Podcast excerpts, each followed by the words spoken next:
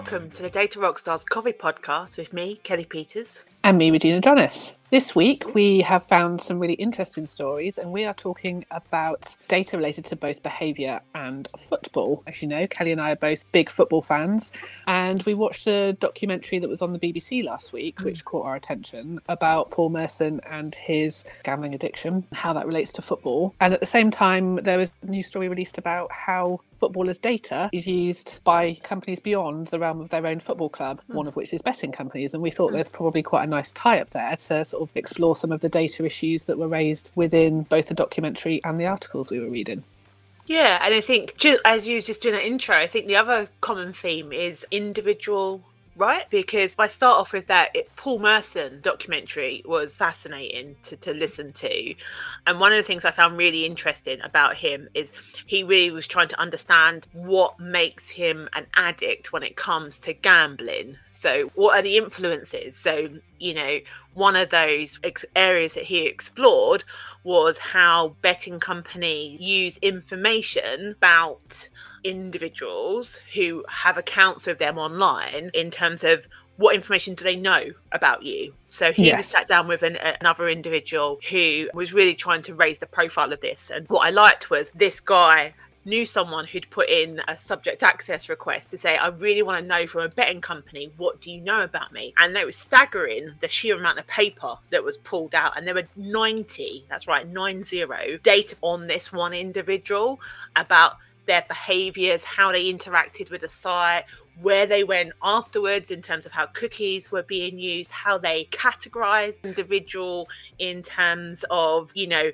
you're a, um, a win back. So yeah. you're constantly going to try and win the money back that you've lost. Which obviously, then for betting companies, is a helpful insight in terms yeah. of obviously understanding their customers but giving that kind of insight into somebody's personality yeah. around their propensity to try and win back the money that they spent, obviously, then that means they're probably going to spend more money because they're constantly chasing what they're losing. Yeah, it was interesting as I was watching that, and I apologize, I'm going to take a slight sidestep. Um, is that if you've ever played any online game, you know, I, I play quite a few silly little online games mm-hmm. uh, and stuff, there's always that kind of trigger to buy a couple of more lives, you know, pay me 79p and you'll get this amount to help you get to this level. Now, you know, that's small amounts of money, but can add up quite significantly if you invest in that. But there's always that prompt to buy now. What mm-hmm. about this? And what was interesting was they talked about the kind of advertising that goes on. And I think that's within platforms as well as actually on TV, where it's that kind of, you know, get £10 worth, pay £10 and you'll get £20 additional back so it's incentivizing people. And, yeah. and they know that from the data. It's helping them drive their marketing and advertising campaigns. No, absolutely. And I think it's, um, there are obviously you know people from again from the, the documentary it demonstrated their brains are wired slightly differently mm. so that mm. actually what gives them that pleasure response and that good feedback and that feeling of, of excitement is the winning it's the gambling and and that can be triggered by those images and so you know, I was I was watching it and thinking, for somebody who's played football like Paul, Paul Merson, that's been his life, to then every game you're watching be bombarded because it is bombardment with. Yeah, yeah.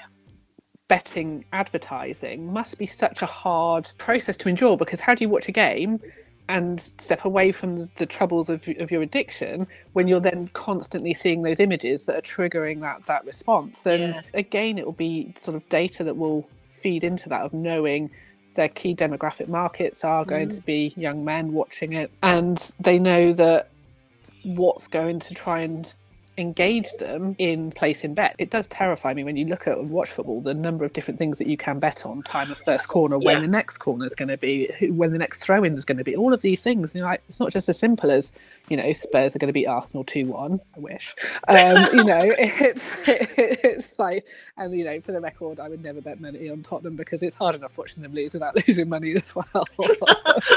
well played. but, you know, it, the change was interesting because it was that instead of having to walk into a bookies and make a decision that you're going to actively physically get up go somewhere and do something it's there on your phone and then yeah. there's a whole insight into the, that profiling and behavioral mm. in, insight that's available through technology computer phones apps that allows those organisations to really understand and target people if they want to. Obviously, there were statements at the end of the documentary that said that they didn't use data in, mm. in that way necessarily, but there's also that opportunity to try and use it for good and prevent people mm. from getting themselves into that position. And I think they made a really good point that so much of it is on the individual to stop themselves, but actually, if they put in place blockers, they can you know take them off. You know it's very easily controlled by the individual whereas that element of advertising marketing you know because it don't if you're using cookies it won't just be in app it will be as other websites yeah. you go to because they'll know that you're signed up to various different platforms that, that facilitate betting and then they'll be advertising to you on all the other websites you're going to because of the cookies yeah. that you've got on your, your system so yeah i mean to be fair the other point that i thought they made was really well was and it was at the end in terms of when you read all the kind of the text that was coming up from the kind of the betting industry about what they've put in place it was that actually a significant number of people can bet reasonably. They'll do a flutter, they will not get addicted. And this program was trying to, I think, understand betting behavior within an individual. And I thought what was interesting is there has to be some kind of happy medium because those that are addicted will be in the smaller minority, but the impact on their lives and the decisions that they might make when it goes very wrong are actually really tragic. Yes. Uh, and that was very portrayed um, in that. And it's tragic not just to the individual, but to the family that are then affected by, t- you know, typically by suicide because they, they just can't cope anymore. And I thought that was very well put across in, mm. in that actually, yes, I think they there are lots of measures that have been put in place to warn people about betting, but with the amount of data that is now collected on these individuals, surely you're able to know the higher risk individuals by their behavior and their kind of addiction from that profile to then think, what else could we do to help that individual or prevent them going and spiraling out of control? Because there was no doubt that Paul Merson put across a very emotional position, which I, you know, I felt was very genuine. That saying, you know, this is a daily addiction that I'm trying to manage. I don't put this in me. This is something that is being triggered. It's and and it's a it's a challenge. And you know, he said he'd left he'd lost like seven million pounds, which is phenomenal. A, a it really is. But I wonder if there is something, if there's a more ethical challenge that the betting industry should take on board when it comes to those more highly vulnerable individuals. Absolutely, and I think there's, from what they were saying, there's some very clear indicators. There was a one of the individuals that they were talking to had made something like two and a half thousand deposits in a year, financial deposits, and that added up to something I think Paul Merson did the maths much more quickly than I could, but I think it worked out something like seven deposits a day. But it was, you know, when you think about how much that is money that was going in, and it was always big chunks of money, then mm. those are indicators that something isn't right, I would suggest, and that, yeah. action should then be taken. And then, you know, because I think we could talk about this for, for quite some time. I would urge everybody to watch it because it's not just about football, it's that concept of addiction and behaviour, which is really interesting. So that leads us nicely on to the um, other story that both you and I saw on the BBC website, where a cohort of footballers, which I think is about 850 players in total, are seeking compensation about the use or what they class as the misuse of their information. Mm-hmm. Now, we have talked about this in the past because we got quite excited by the concept that a footballer, and I talked about Kevin De Bruyne being able to renegotiate his contract using the data and the impact that he had on the field to up his salary negotiations. What these players are saying is that their data is being used without their agreement, so without their consent, it's being mm-hmm. shared with industry and is being used without their permission on a whole variety of factors, including, you know, behavior, weight, performance, metrics, and everything. And they're like, actually no we want to challenge you on this because we don't think it's fair and they're using gdpr as their mechanism to challenge that and if they're successful it could really change the way in which their data is used I thought it was really fascinating some of the points they picked up on. There was a meeting that some Cardiff technology based firm accompanied um, Cardiff ex Cardiff City player, I think it is, who, who's leading the co- uh, sort of cohort of players.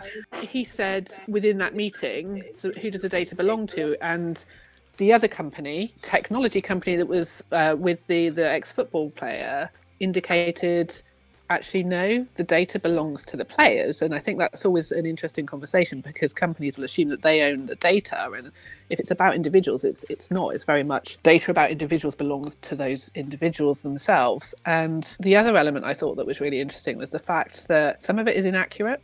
So, from the principle of data protection around accuracy and making sure data is up to date, some of that information that's being held simple information, somebody's height they referred to was was recorded incorrectly, so that actually could have an impact on their playing prospect in potentially other countries because they made the point that potentially Premier League players and maybe Championship players are not so much affected by this because of their nature of their profile. They're more likely to get licensing. So things like, you know, the FIFA games and the football games that are using the information to make it accurate in terms of and realistic. Actually, the licensing then does potentially go down through the clubs and or to the players. But when you get to the lower leagues and obviously money isn't flowing through them as much you know they may be disproportionately affected because the club that might be interested in buying that individual sees incorrect information and says well actually you know i assume that they would want a taller player because they indicated he was recorded as five foot seven and actually was taller. If they're looking for a tall you know striker who you know they want to head the ball into the net and be there on the end of corners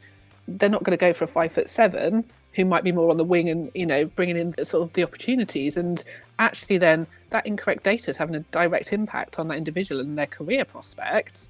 And they don't have any recourse to actually get that corrected because who do they go to they don't know who it's being shared with where you know the, the range of companies it's being shared with and obviously that goes right against one of the fundamental principles of, of gdpr that data has to be accurate and I think it's some of those other principles that have been drawn into this, which makes it really interesting. Yeah, no, I think so. I think from what I read of it, they weren't against it as long as they got recognised that they have a right over their data and they, they want some recompense for its use. And obviously, like you said, making sure that it is accurate, especially if it has an impact. Do you think that that could bring about a wider conversation? Because obviously, you know, it's information that's profiled about these individuals, their behaviour how their performance, and obviously it's very public. It informs mm. betting companies about odds. You know, we've talked about the computer games, potentially, you know, fantasy people. Football.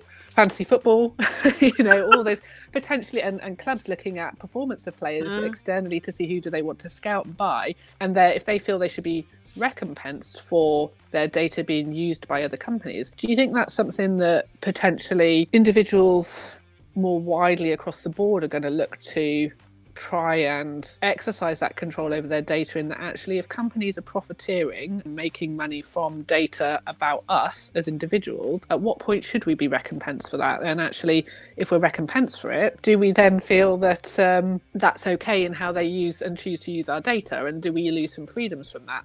And I know mm. that certainly in developing countries, there's a little bit of a fear that if the people where data systems are coming on board and some companies are offering to pay people for data, there could then be an ethical use of that because people will feel obliged to share information that they otherwise wouldn't really want to without necessarily fully realizing the impact that that could have then on future decisions that are made about them, which obviously is another whole podcast probably in itself. yeah, I mean, and I realise we're running out of time, so I'll answer that quickly. I think the answer is yes, because the article alluded to the fact that there are other indi- other sports that are looking at this as well. So it's not football in isolation. Other sports and sports people are looking to challenge the use of their data for this. So I think it's watch this space and let's really see what this legal case comes out with because it could be quite profound. Excellent. Well, another interesting and exciting podcast to discuss. I think it's, you know, that was another really interesting session to talk through some of, you know, p- details that are, are really interesting for us and hopefully for our listeners as well. Data in the world of sport may well impact the rest of us at some point as well and how we can control the use of, of our data and hold companies to account if they're using it in ways that we're not happy with. So, if you spot any interesting stories that are related to data that you think you'd like us to explore the, the ideas behind, please do get in touch with us on coffee at dbxuk.com. Thanks as always for listening in. We hope you found it interesting and do join us next week for more insight into the world of data and data protection.